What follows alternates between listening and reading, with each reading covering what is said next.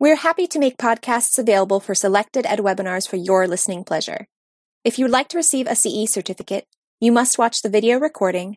Recordings and quizzes can be found in the EdWebinar archives. Please visit home.edweb.net slash podcasts for more information. Hello, everyone, and welcome to our Ed webinar, Unlocking Potential Word by Word, How Building Knowledge Right Builds Equity. We are so thrilled you're joining us today as we have the wonderful Natalie Wexler, Alli Rice, and Dr. Matt Patterson to present this incredibly valuable information today. My name is Laura Almazara, and I work on the literacy team at Amplify. Before I get started introducing our wonderful speakers, I wanted to invite you to join us for Amplify's uh, newest symposium, which takes place next month. It's called Science of Reading the Symposium, What Science of Reading Means Now. We're having such esteemed guests as Dr. Kimiona Burke, Claude Claude Goldenberg, Kareem Weaver, Dr. Sonia Cabell, and many others. Uh, and that'll take place on Tuesday, October 10th from 12 to 4 p.m. Eastern. Natalie will also be joining us again there. So if you'd love to hear more from her, that's a great way to do it. Uh, and there we'll be we'll be sharing how you can navigate and sustain a shift to the science of reading in your school, including how to do that with knowledge building and why that's so critical and a matter of equity. Uh, thank you again so much for joining us today. We are beyond thrilled to have Natalie Wexler, Alli Rice, and Dr. Matt Patterson with us to discuss how building knowledge right builds equity. Natalie Wexler is an education writer and the author of The Knowledge Gap, The Hidden Cause of America's Broken Education System and How to Fix It. She is also the co-author with Judith C. Hochman, I might have said that wrong, of The Writing Revolution, a guide to advancing thinking through writing in all subjects and grades, as well as a senior contributor to Forbes Com and the host of season one of the Knowledge Matters podcast, which just came out this summer and is absolutely incredible. We, we definitely encourage you to check that out. Uh, Natalie's articles and essays on education and other topics have appeared in the New York Times, the Washington Post, the Atlantic, the Wall Street Journal, and other publications. Next, we have the wonderful Alli Rice, who is a proud native of Kansas City and a dedicated education professional. She serves as a district elementary ELA curriculum coach for Kansas City, Kansas Public Schools, supporting 28 elementary schools with core reading and writing instruction. Alli holds a master's degree in curriculum and instruction and a specialist degree in educational administration, further underscoring her commitment to educational excellence. And we're so excited to share that in 2022, Alli was honored as the recipient of the first ever Amplify Star excuse me, Science of Reading Star Award for District Leadership, which further recognizes her exceptional contributions to advancing literacy education in her school district. And last but certainly not least, we have Matt Patterson uh, joining us today. He has a PhD. Dr. Patterson is the Assistant Superintendent of the West Jefferson Hill School in Pittsburgh, Pennsylvania. Recognizing the need for change, Dr. Patterson and his colleagues transitioned the K 8 district from a disjointed approach to literacy instruction to one that offers all children evidence based instruction. Three years later, the district is experiencing rapid sustained gains in reading achievement and a higher percentage of students reading at or above benchmark at the end of second grade, which is incredible. As the fastest growing district in Western Pennsylvania, West Jefferson Hills has established numerous collaborative partnerships with other districts to provide more students with proven evidence based literacy instruction grounded in science. Dr. Patterson earned a bachelor's degree in elementary education, a master's degree in school administration, a Pennsylvania Superintendent Letter of Eligibility, and a PhD in organizational learning from Gannon University. Welcome, Natalie, Alli, and Matt. Well, thank you. And I'm going to plunge right in because um, I want to just lay the groundwork here for Matt and Alli to tell us about their experiences in their school districts. Um, but to start, uh, we have we're doing this webinar against a background of stagnant or declining reading scores on the National Assessment for Educational Progress, that test that's given every couple of years, going back a long way now. Um, we are back to where we were in 1992, and as you can see from this these graphs for grades four and eight. Um, things were not great even before the pandemic. Uh, scores were already stagnant and even declining. And of course, the pandemic made things worse. And these numbers may be a little hard to interpret, but another way of looking at this is only about a third of students are scoring proficient or above on these reading tests. And a, about a third, and actually more uh, in some cases, are, are scoring below the basic level. So we have a serious problem with reading. And to make matters worse, the gap between high and low scorers on these tests are that that gap has been getting steadily wider basically driven by the low scorers doing worse uh, over the years. So, who are the students who are scoring low on these tests? Well, we know some things about them, and we know that income poverty is a key factor, not the only factor, but you can see that students who are wealthier, or who are not eligible for free and reduced school meals, they score at 41 uh, percent proficient or above on the NAEP, and lower income students are scoring only 19% proficient or above, a, a fairly substantial gap. This is from 2022 for eighth grade reading. So, in response to these, this dismal situation, most states um, have adopted some kind of reform uh, effort for reading instruction, either legislation or policy. And that reform has focused almost exclusively on improving phonics instruction, improving foundational skills instruction. This graph is from a review of 40 some states that had adopted such policies. And what we see is, yeah, you do get a bump you get a bump in third grade, fourth grade, but then after fifth grade, that that bump fades out and it's kind of it's pretty much like you didn't do that. You did not improve phonics instruction and why is this happening? Well it's not that kids forget how to decode words after fifth grade. The basic reason that scores start declining is that what becomes more important on tests and in school uh, for reading achievement is not just decoding ability but also comprehension ability and so this suggests that we also need to change something in our approach to reading comprehension, in addition to our approach to foundational skills.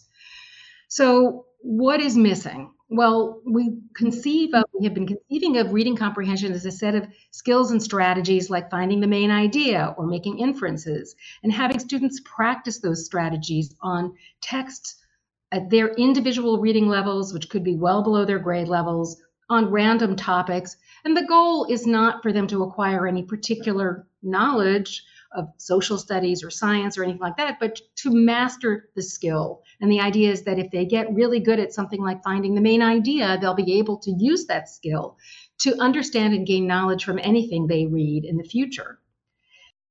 Well, we have some evidence that comprehension doesn't work that way. Um, and one study I'd like to bring up that really sheds some light on this and uh, on what's been missing from reading comprehension and why students from lower income families may be scoring lower on reading tests.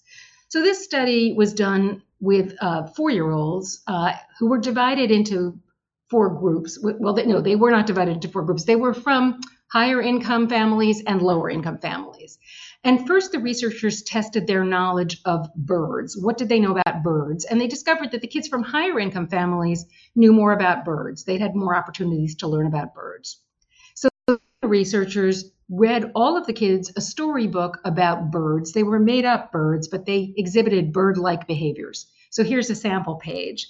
A moa builds a nest because it is a bird. The moa looked in his nest and found his hat.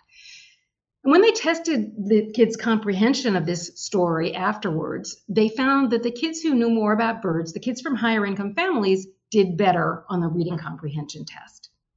But then, what the researchers did was they equalized background knowledge by reading essentially the same story, but this time it wasn't about birds, it was about made up animals called wugs. So it looked like this. A moa builds a hive because it is a wug. The moa looked in his hive and found his hat. And in this way, they equalized background knowledge. None of the kids knew anything about wugs because wugs don't exist. And this time, when they tested kids' comprehension of the story, there was no difference between the higher income kids and the lower income kids.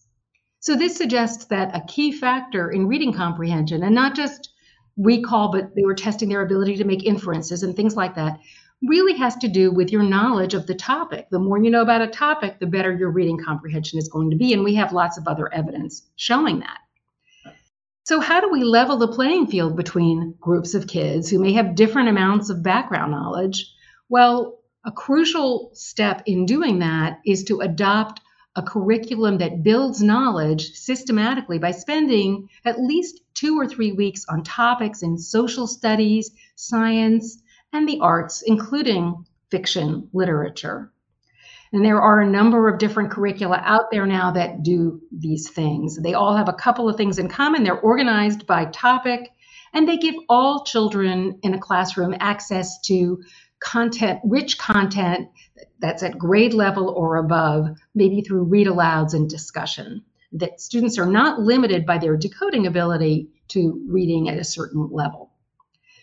So we do have evidence now, growing evidence, that building kids' knowledge through this kind of curriculum boosts their reading comprehension. Um, there's one short term study I'd like to tell you about. And short term studies often are not going to work to show the results of building knowledge because building knowledge takes time, especially if you're measuring the results with standardized tests that have reading passages that are not related to the information, the knowledge that kids have acquired through the curriculum. So in this study, this was done with about 1,200 students in kindergarten. The curriculum that was studied was core knowledge language arts, and it covered in kindergarten topics like this uh, the five senses, Native Americans, etc. So, topics from social studies, from science, and also nursery rhymes and fables, things like that. And this study only covered the first semester, but still, they found some pretty interesting results on measures created by the researchers. So, these were measures related to what kids had learned they got very significant effect sizes on vocabulary. These kids had increased their vocabulary as compared to a control group, increased their social studies knowledge, but also they gave them some standardized reading comprehension tests. And to their surprise, they found statistically significant effects for vocabulary and science knowledge on those tests. And the researcher, one of the researchers involved in this study, Sonia Cabell, was quite surprised, and she called the results quite remarkable. Another study that was a much longer term study um, also found some really interesting results. So, this study was done with over 500 students in Colorado. Um, and one group, so this was a randomized controlled trial essentially, one group got a, a core knowledge curriculum from kindergarten, another group, similar group, but they got the usual typical approach. After four years, four to seven years. So they waited until third grade and used the state reading test to see the results. And these kids, remember, had started getting this in kindergarten. They found that the gains made by the, this, the group that got the, the core knowledge curriculum, if they were extended across the entire United States, would put the United States among the top five countries on international reading tests. And currently, the United States is at 15th. They also found, and this relates to the equity point, that the gaps between students in low and high income districts were eliminated uh, using this curriculum. And we need more studies like this, but this is certainly encouraging. So, to illustrate how knowledge helps with reading comprehension, and it's not just knowledge of a topic, it's also general academic knowledge and vocabulary, and the familiarity with the more complex sentence structure of written language. I was going to show you a paragraph from a newspaper article, and I'm going to ask you to think about what kinds of knowledge you're drawing on to make sense of this paragraph. And I should warn you, this paragraph is from several years ago. The president referred to in this paragraph is not the current president, but just put that to one side and, and think about what kind of knowledge you're drawing on to understand it. So I'll give you a minute to read through this.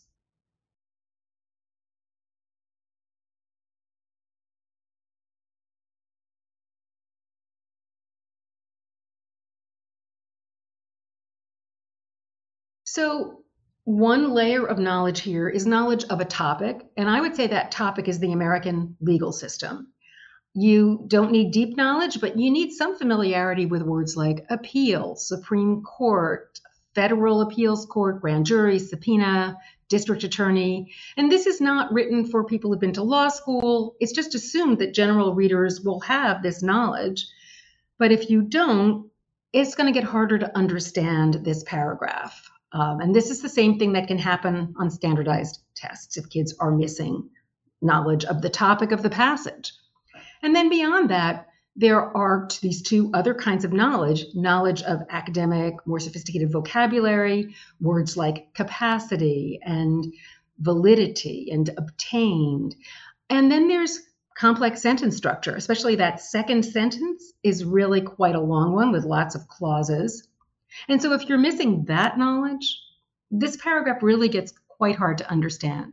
Now, we want kids to have that general knowledge, that knowledge of ac- general academic vocabulary and complex syntax, and that's going to be what enables them to understand passages on topics they haven't already learned about. But how do you acquire that knowledge? Well, really, the only way to do it is through learning about lots of topics because that vocabulary, that syntax, it doesn't stick if you teach it in the abstract. And why is it important to begin building this kind of knowledge early? Well, it has something to do with uh, what is called the Matthew effect in reading, which is a reference to the Gospel of Matthew, the part that says, the rich get richer and the poor get poorer. So every year that goes by, the gap between these two groups of readers gets wider and wider and harder to narrow. And by the time they reach upper grade levels, it can be very difficult to narrow it indeed. Um, and the good readers, they are reading more complex texts. They're also better able to retain new vocabulary, new knowledge from those texts because they have something for it to stick to. And so they can kind of speed ahead. But the other readers, the other group, if they're not acquiring knowledge, they're going to fall farther and farther behind every year. And one problem is it can look like that skills and strategies approach to comprehension is working at lower grade levels, that, but that is largely because the texts we're asking kids to read in second grade, third grade, don't assume a whole lot of academic knowledge and vocabulary. But then when they get to upper grade levels and the texts do start assuming that kind of knowledge, they can hit a wall. And writing instruction grounded in the content of the curriculum can also help with building knowledge. In fact, it can be really crucial.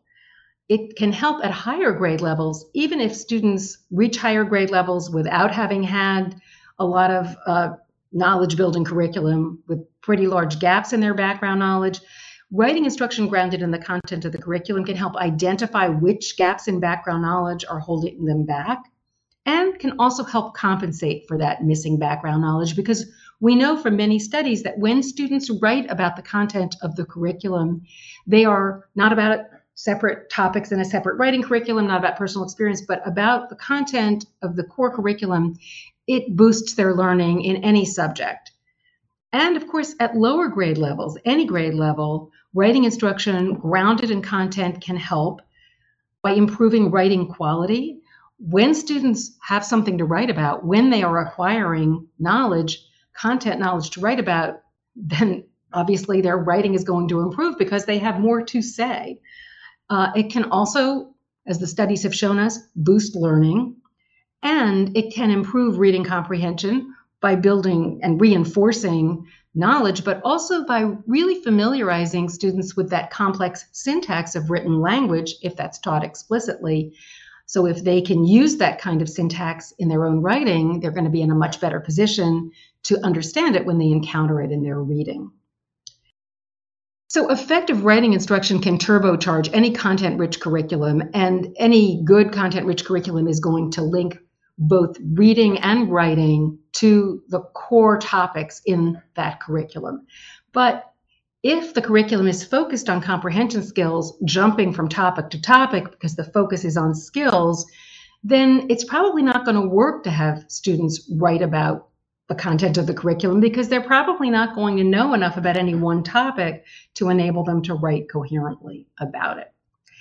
So that's a quick review of, of sort of the why behind knowledge building curriculum. I just want to pause here before we go to Alli and Matt to um, give you a few tips on how you can tell if a literacy program is building the kind of knowledge students need and deserve in a way that will work. So, first of all, the curriculum should be coherent. It should not be jumping around from one topic to another and covering them in a superficial manner, in a fragmentary manner, um, because it's not going to give students the depth and the richness that they need to really acquire knowledge.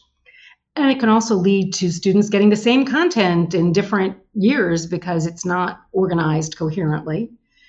The curriculum should also be specific about the content it's covering. It should be going fairly deeply into meaty topics rather than superficially into broad themes. Um, and it should be going deeply into topics not just in literature, but also history, science, um, the arts in general it should also be cumulative. That is, um, that the topics should connect both within a school year and across grades, uh, unfolding in a logical order so that when students reach, say, fifth grade, they will have already acquired in preceding years the knowledge assumed by the curriculum at fifth grade. It's also going to revisit topics that have been covered in earlier grades, revisit those topics in later grades at greater depth in a spiraling way. And then it's also going to be easy to manage. It's going to cover not just building knowledge, but also those foundational skills, vocabulary, all of the things that kids need, writing, uh, all of the things that kids need to become fully literate. And so teachers will not have to juggle different programs. It will all be in a coherent whole. Um, and lastly, it should cu- cultivate knowledge of different cultures, different places in the world, uh, historical events. It should wide range, range widely as well as go deep.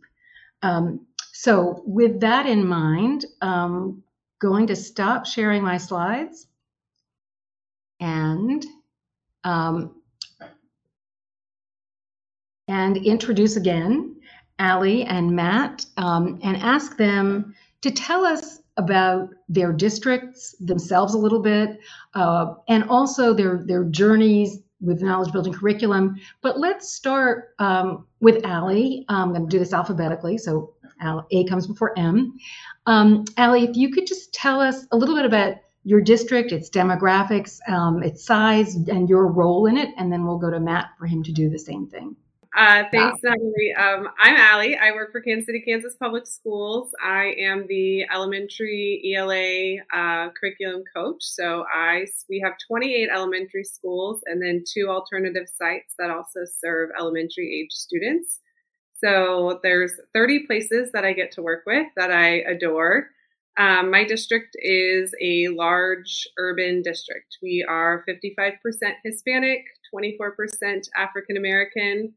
Um, we are also um, predominantly multilingual or multi-language learners um, in our district. We've got over 65 languages spoken in KCK uh, Spanish, English and Spanish being the predominant, followed by Swahili and Karen and Burmese, I think, as well. So we are incredibly diverse. Um, most of our kids are, you know, that Title One designation, um, free and reduced price lunch, um, and we are an absolutely uh, tight knit community, close knit community. Um, everybody really, really values the schools here, and um, I couldn't be more excited to have the role that I have. We are we do have a knowledge building curriculum in our district. We uh, started that transition about four years ago, with everybody finally all in last year. So. Great. Thanks, Alli. And Matt, can you tell us a little bit about your district and your role? Sure. Hi, everybody. Uh, my name is Matt Patterson. Again, I'm the assistant superintendent at West Jefferson Hills School District. We are uh, about 10 miles outside of the city of Pittsburgh in the South Hills. We are a smaller suburban school district, but um, we are the fastest growing school district right at the moment in Western Pennsylvania. Um, we just rolled 3,400 kids. So for us, you know, when I started here five years ago, we were less than 2,900. So we are growing very quickly and people are coming from all over. And like Alli, we have become a very diverse uh, school district as well. We have 16 different languages spoken in our school district that grows every single day from all over the world. Um, and so it's great that folks are coming here. In addition to that, we have uh, two K to two buildings, a three to five school, a six eight middle, and a nine twelve high school. Um, and our story really began about five years ago when we started our ELA review um, as a district that wanted something different. And at that time, I remember our teachers saying, you know, we were a typical basal skills based approach. Our scores were fine, um, but they weren't good enough. And our people said, we have to get better. We can do better than this. About 22% of our students receive free and reduced lunch. Uh, so we are a fairly well resourced community, and like Alli's community, our, our, our schools are valued. Our families are very supportive, but we wanted to be better. And we said over and over again, we have to do something different. At that time, we did not know that different would lead us to knowledge building curriculum and science of reading approaches. And we're so glad that that happened uh, over time because we had been a typical, uh, at the time we had three K to five buildings. We've since reconfigured, but every building was doing something different. Every teacher within every building was doing something different.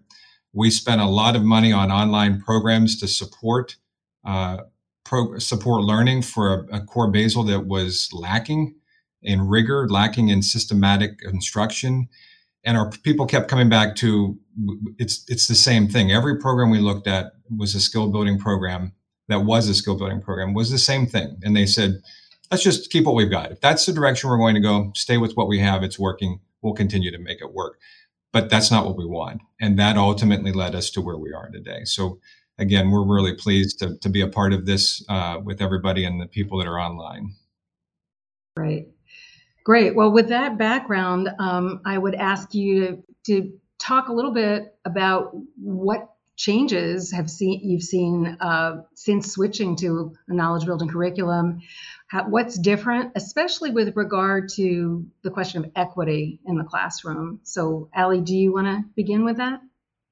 Um, yeah, absolutely. So we have seen a lot of positive changes. It's my favorite part of my job is getting celebrations from teachers, um, just really pushing their own expectations of what our students can do. Um, you know, on our our our prep call, we had that kind of funny conversation where I shared that, you know, I, I have had some some people questioning, you know, if a knowledge building curriculum with these giant vocabulary words and these worldly topics is um, necessarily appropriate for students in my district, right? Where we are predominantly English language learners.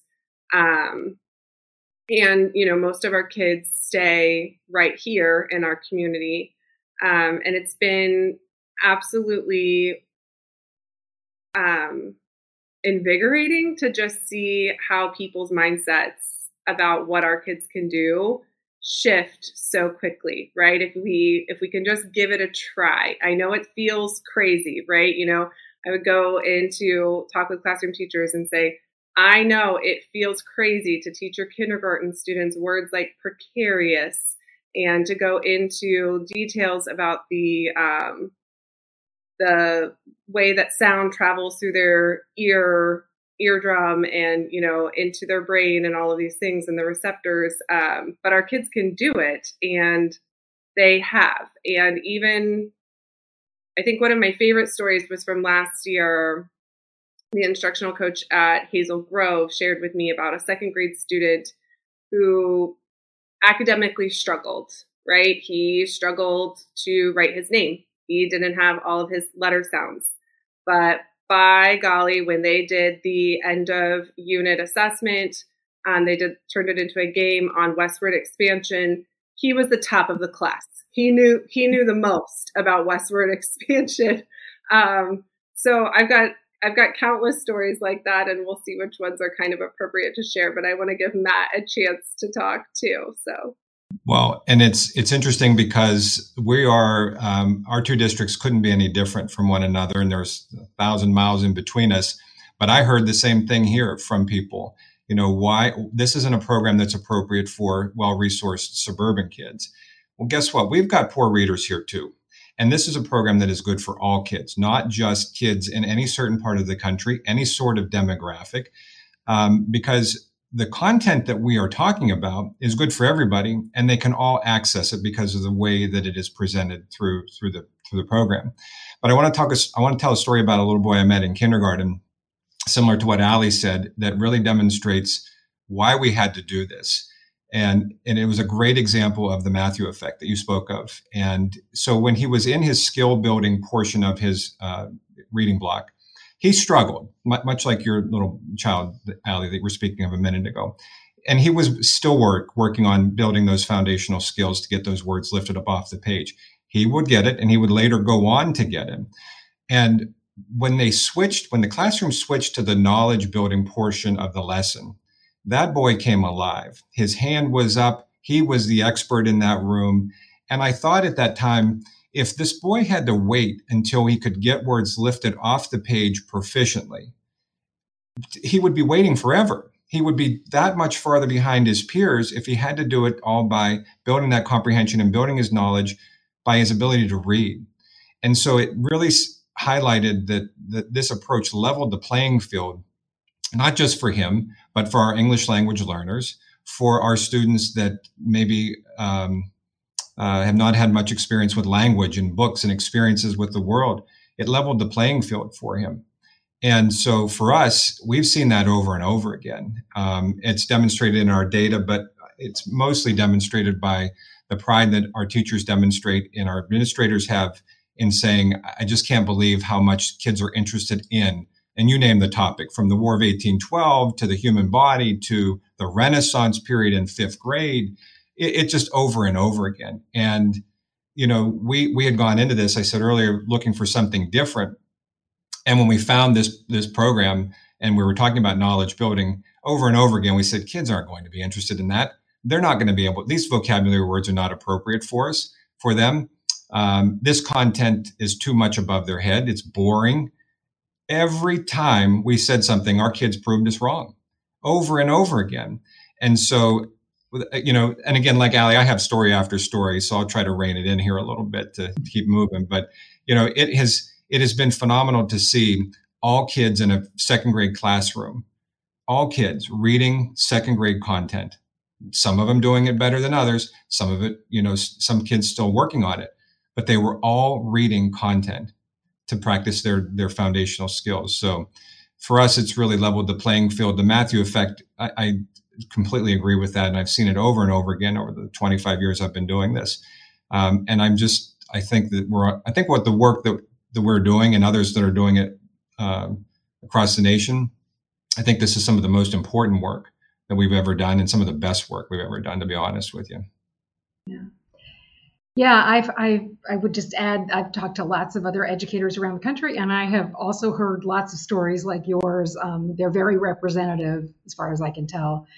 Um, I wonder if you could talk a little bit about how teachers have adjusted and, and how they're feeling about because it's a big change for, for teachers. And as you mentioned, many teachers or, or educators in general are skeptical. Kids aren't going to be interested in this. It's going to be too hard for them. Um, and so, could you talk a little bit about how maybe teachers have reacted to to this process and and what their views are once they've gotten into this kind of curriculum? Uh, sure, I can. I can, Matt, you can start. Go ahead, jump I can, in. I can start with that one. Um, so it's I, have seen people um, be reinvigorated to teach. I've had people tell me I love teaching reading again. Um, my kids are blowing me away. I had one person uh, said I'm going to hold off on retiring so I can see this project through.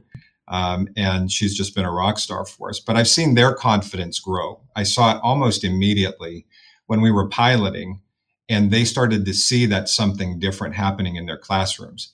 And teachers who were not in the pilot and were in a skill building pilot were slowly abandoning ship and saying, I, I want to get into that pilot. I want to do what my neighbor is doing. And so the confidence, the enthusiasm, the joy, uh, they're not married to the copiers any longer, and they know what they're doing is working, and it builds on the work of the teachers that they had that had the kids last year, and it builds on the work for the work of the teachers that come up next year, and it just made sense. So they felt like, you know, I'm, I'm not doing this alone. I know what I'm doing is working. I'm seeing results like I've never seen before. And boy, I wish I would have known this, you know, 10 or 15 years ago. The hardest part for this has been the, coming to the realization that what we were taught to do through the practices of balanced literacy and guided reading, and whatever else through the skill building approach. We meant well. I, I, haven't met a teacher that came into the profession not to do a good job. We meant well and we did what we were supposed to do based on our training. But we've come to the realization that we didn't have it right. And when we, we have to do something different, to be honest, Natalie, the knowledge gap was that key shift for me to say, I didn't realize there were others out there that felt this way. I didn't realize that this was a thing. Um, and that I, and I'd always felt that like I, I, thought I don't know if what I'm doing is working, but we're doing the very best we can. That's gone. We know what we're doing is working, and we are just continuing to get better each and every day. Alli, do you want to add to that?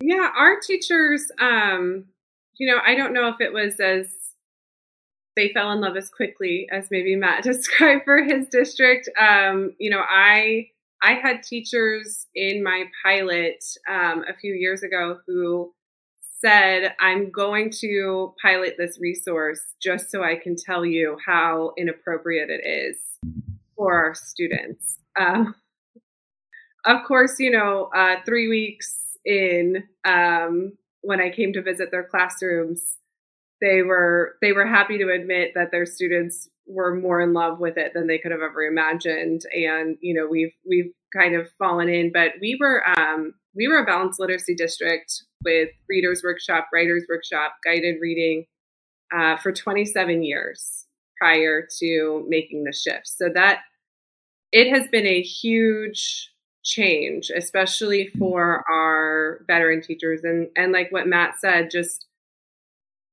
coming into that acceptance piece and kind of having that grief of all of the for all of the students that you didn't teach this way right? Um, i was a teacher in our district for for several years. Um, i've taught kindergarten through fourth grade and i live with that grief myself right like mm-hmm. that that regret and that that struggle um, but now that we're really seeing just how much our kids can accomplish, even our struggling readers, even our newcomers who, you know, everyone had probably the greatest concerns for just just because of language barriers and you know putting all these multi-syllabic vocabulary words and concept like higher level concepts in front of them and how much are they going to be able to pick up um, you know i had a first grade teacher reach out to me and say that she's absolutely blown away. She she waited a few days to start her curriculum. Um, and then she finally got first grade kicked off, and she says, Never again will I wait to get started with our knowledge building curriculum because one of my newcomers, um, you know, they're doing a, a unit on fables and just the opportunities for him to act out different parts of the fables and get involved, he's now starting to talk and starting to interact and starting to um, participate. And you know, we've got we are an incredibly diverse group, and and I love how you mentioned when you're looking for a resource, making sure that um, the resources reflective, you know, uh, of multiple cultures, um, because you know we've got a we've got a unit on ancient asian civilizations with our resource. And you know we don't have a significant asian population in my district but they're um we i mean we definitely had we definitely have that population represented from multiple countries. And i think one of my favorite favorite stories is a little girl who hadn't spoken so all of unit 1 and like halfway through unit 2 she had not really participated or spoken in class until they got to the lesson on Diwali. And all of a sudden, she celebrates Diwali and she had a thousand things to contribute. And then her parents came in, and her parents had never been into the school, kindergarten, first or second grade. And they were finally welcomed, you know, like finally felt welcomed and comfortable enough to come in and share about their culture and their celebration. And the whole grade level has this huge party. And now here's this little girl who for the first time has felt seen and reflected um, because her culture was was shared so. Yeah.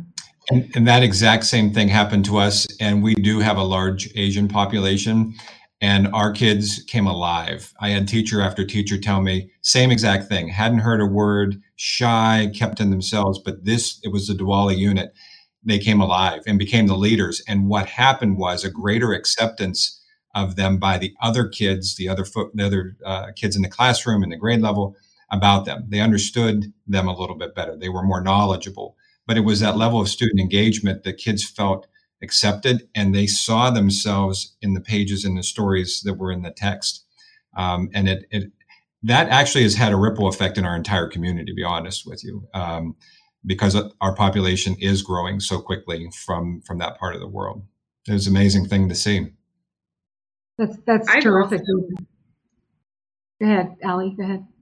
Oh, I was just going to talk about the writing piece as well. Um, yeah. You know, I know we get into knowledge building and the comprehension side of things, but I feel like writing doesn't get its its time on the stage as much as it should. Um, so there's not a lot of people talking about what it's like to shift from a writer's workshop model with the mini lessons and the independent writing and the conferring into what it looks what writing now looks like with a knowledge building curriculum. Um, and honestly, our students have so much more to write about. Other like when once we've stepped away from only reading and writing about realistic fiction or personal experiences and actually giving them dense topics to read and then turn around and write about. They have so much more to write. I mean, I've I've had a a different first grade teacher shoot me an email and said, "Never in a million years when I signed up to teach that anywhere, right? Not just a KCK thing, but did I sign up to teach? Never in a million years did I expect that a first grade student would write such a detailed, informative paragraph about the pasteurization of milk in Louis Pasteur. yeah, no, that's impressive. what about you, Matt? Have you seen changes in students' writing too, now that they've got a content rich curriculum? We have it, it, and it just makes so much more sense. Same exact thing. You know, kids are writing more deeply, more informed, um, and you know, we we we are very attentive to test scores as well, whether it's our local assessments or our state assessments, and we are we are seeing that validated in the writing portions. We don't have a separate writing test in Pennsylvania, but we do have uh, a portion of our test, a large portion of our test that focuses on evidence-based response. We call them text-dependent analysis here, but essentially the point is that kids have to read and make an, art, an argument, cite evidence, and so on. And we believe that that was going to be a key marker for our improvement long term. That was going to be our strategy to get better. If we could get kids to get words lifted off the page and then actually get them to think about what they're writing or, and reading and respond to it through writing, everything else would come along. And that's exactly what's happening. We don't spend a ton of time teaching test preparation, um, here's how you do this. Here's how you write a response. We see kids as early as kindergarten writing, uh, uh, or not, if not writing, speaking about it, but in their kindergarten way, making evidence uh, matter. Have cite, making a stand on a, on a particular belief or topic and citing evidence from the text. And that just progressively gets more sophisticated as the kids get older. But we're constantly doing that. And the major way that we see that is through their writing um, and they become much more proficient. It wasn't easy because, like Alli, we sh- we have shifted from a writer's workshop uh, model to uh, this particular way, and for us, that's an area we're going to continue to develop. You know that we know that writing uh, is an area we want to do better with, um, and our kids can do it. They're doing amazing work, so we're just going to continue to grow with that. But you know, you can't separate the two, and I, I've just seen time and time again where writing was that thing like science and social studies that we got to it if we had time. It can't be that thing. It is the thing that we have to do. It's part of how kids learn to to be um, uh, readers and, and comprehend well. So it can't be that thing that we get to if we have time, and it can't be that thing that we get to and just do it willy nilly. It has to be well thought out and aligned to what's trying to what we're trying to build through reading comprehension. So again, it's a work yeah. in progress for us as well, but I'm pleased with where we're at overall. Yeah, great. Now, I when I was interviewing a teacher for the my, the podcast I hosted, she said, you know, people ask me, she's a first grade teacher, so when do you do writing? And she said, well, we we do it when we're learning about content. She said, you know, it's really hard for them to understand that, and it was hard for me to adjust to that too. But kind of seems like it makes sense. Um, so I also wanted to ask you, you know, when we were talking before in a pre-call, you were talking about teachers that higher grade levels, um, noticing differences in the preparation of kids who are coming into sixth grade or, or beyond. Could you talk a little bit about that? Because I, I know, Alli, you had a story about that.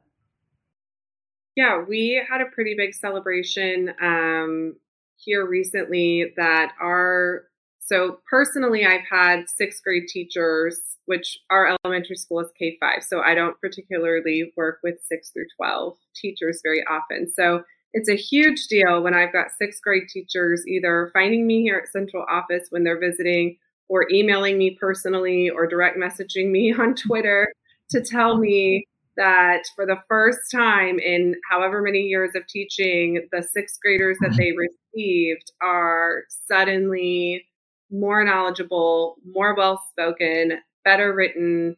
Um, and, you know, we have only had, um, we've only been doing the knowledge building approach for five for a few years now. And a couple of those years were severely impacted by remote learning and COVID. Um, so to see that celebration is huge. And then um, we had the majority of our sixth graders make growth on their ELA state assessments last or this past spring as well. So I think it was somewhere in the 90s or something like something unheard of um, that everybody made gains. Um, so it's been really exciting to see that.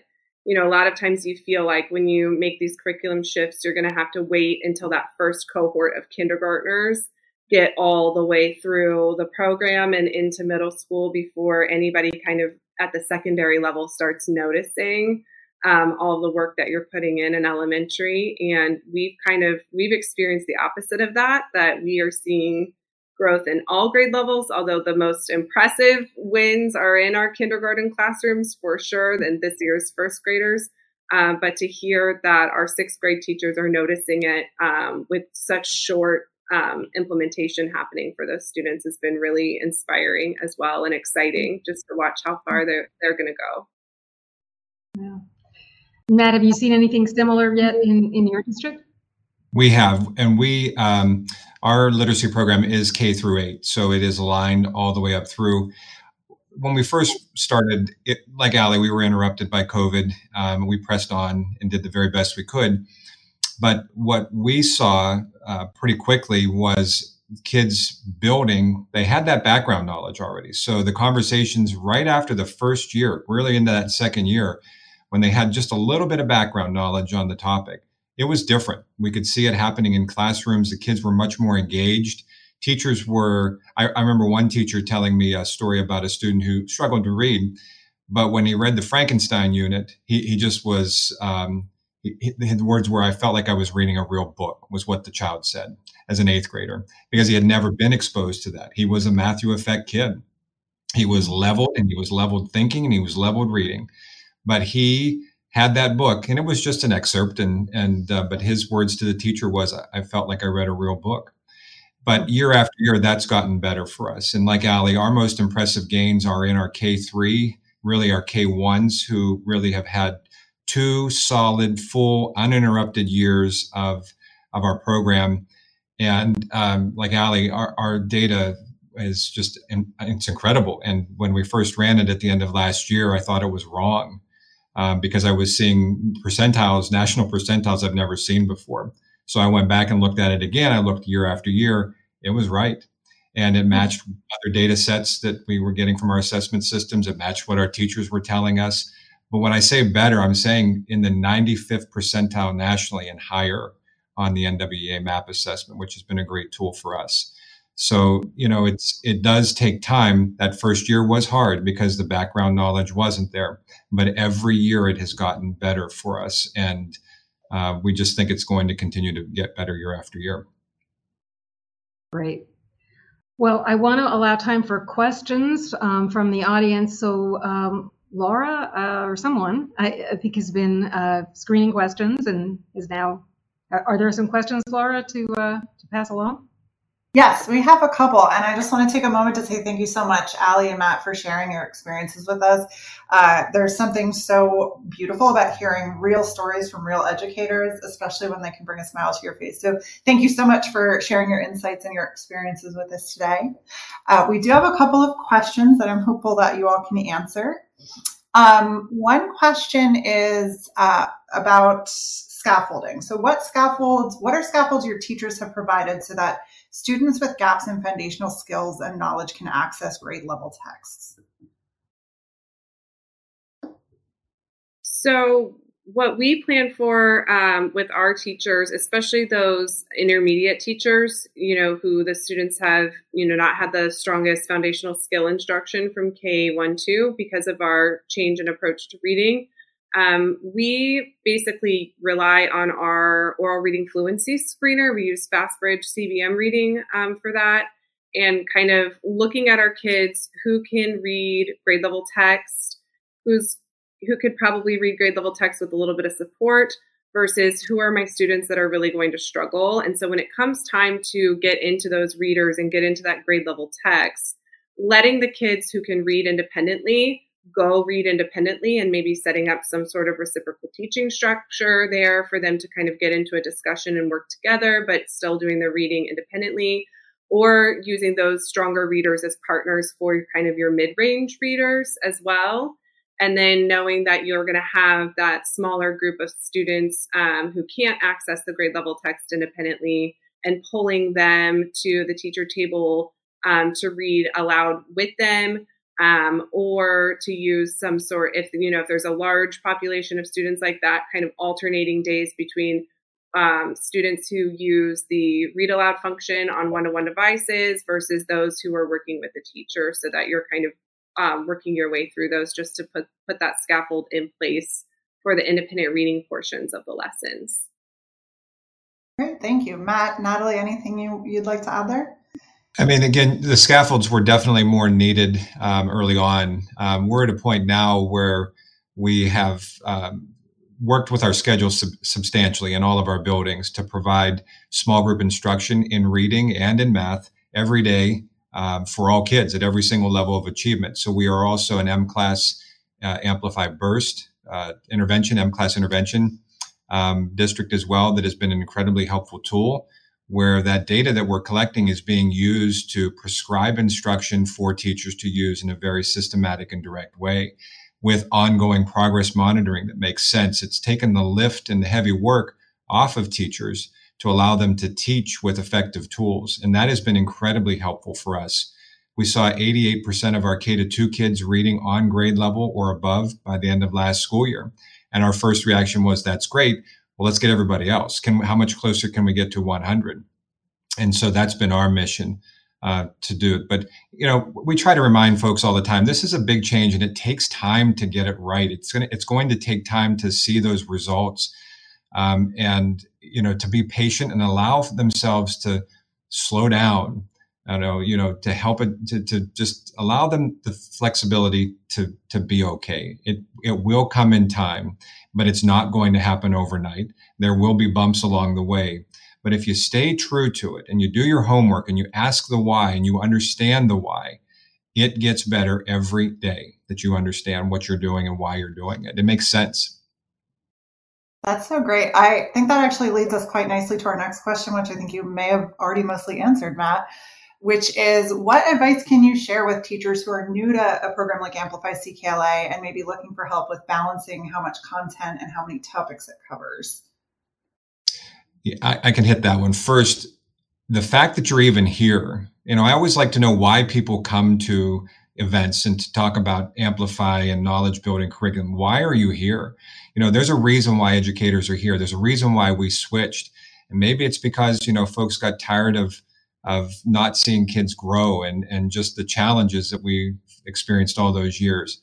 Um, but the, the biggest piece of advice I can give you is be patient, trust the process, understand the why, and realize that it's okay. Like it, like Alli, I think about the hundreds of teachers I've worked with over many years and the thousands of kids that I led uh, in an approach that we are not following any longer and I and that's a hard reality to, to come to. but each and every day we're trying to do better. That's in the past. And it's okay to say, well, I just got that gut check from reading the knowledge gap. Well, I'm going to do better about it.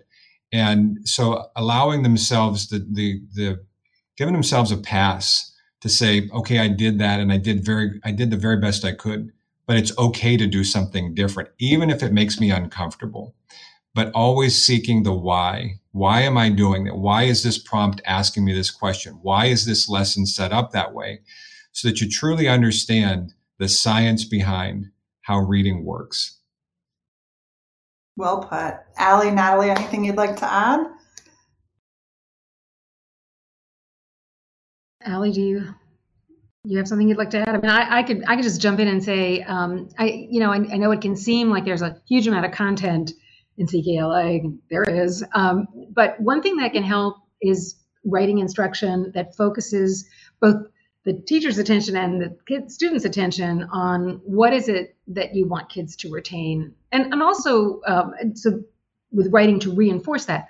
Also, one thing that I've heard and I've noticed is that to some extent a, a, curriculum like CKLA that spirals back to certain important topics is going to do the work for you of figuring out what's important. You know, it's not like kids have to remember everything in every unit um, because the important things are going to come back later. But Alli, do you have anything to add? That's great. Yeah, I think in regards to just pacing, either throughout the year or when it breaks down to like within a lesson, it's always important to remember to not cut entire components, but instead look for ways to consolidate individual components, right? So each lesson will have three to five lesson components. And we never want to delete an entire piece, but looking for ways to shorten within until those teachers are better at pacing themselves to get through a lesson in the allotted amount of time, which then dominoes into can I get through all of the content within a school year?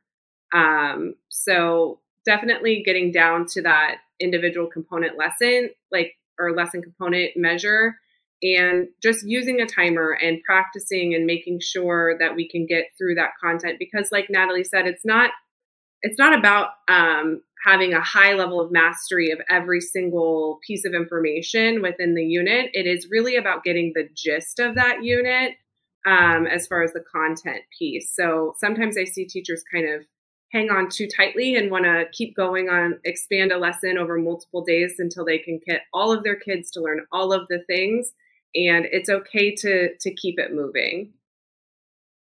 That's great. Thank you so much. Uh, we are almost at time, so I'm so sorry we're not able to get to all of your questions.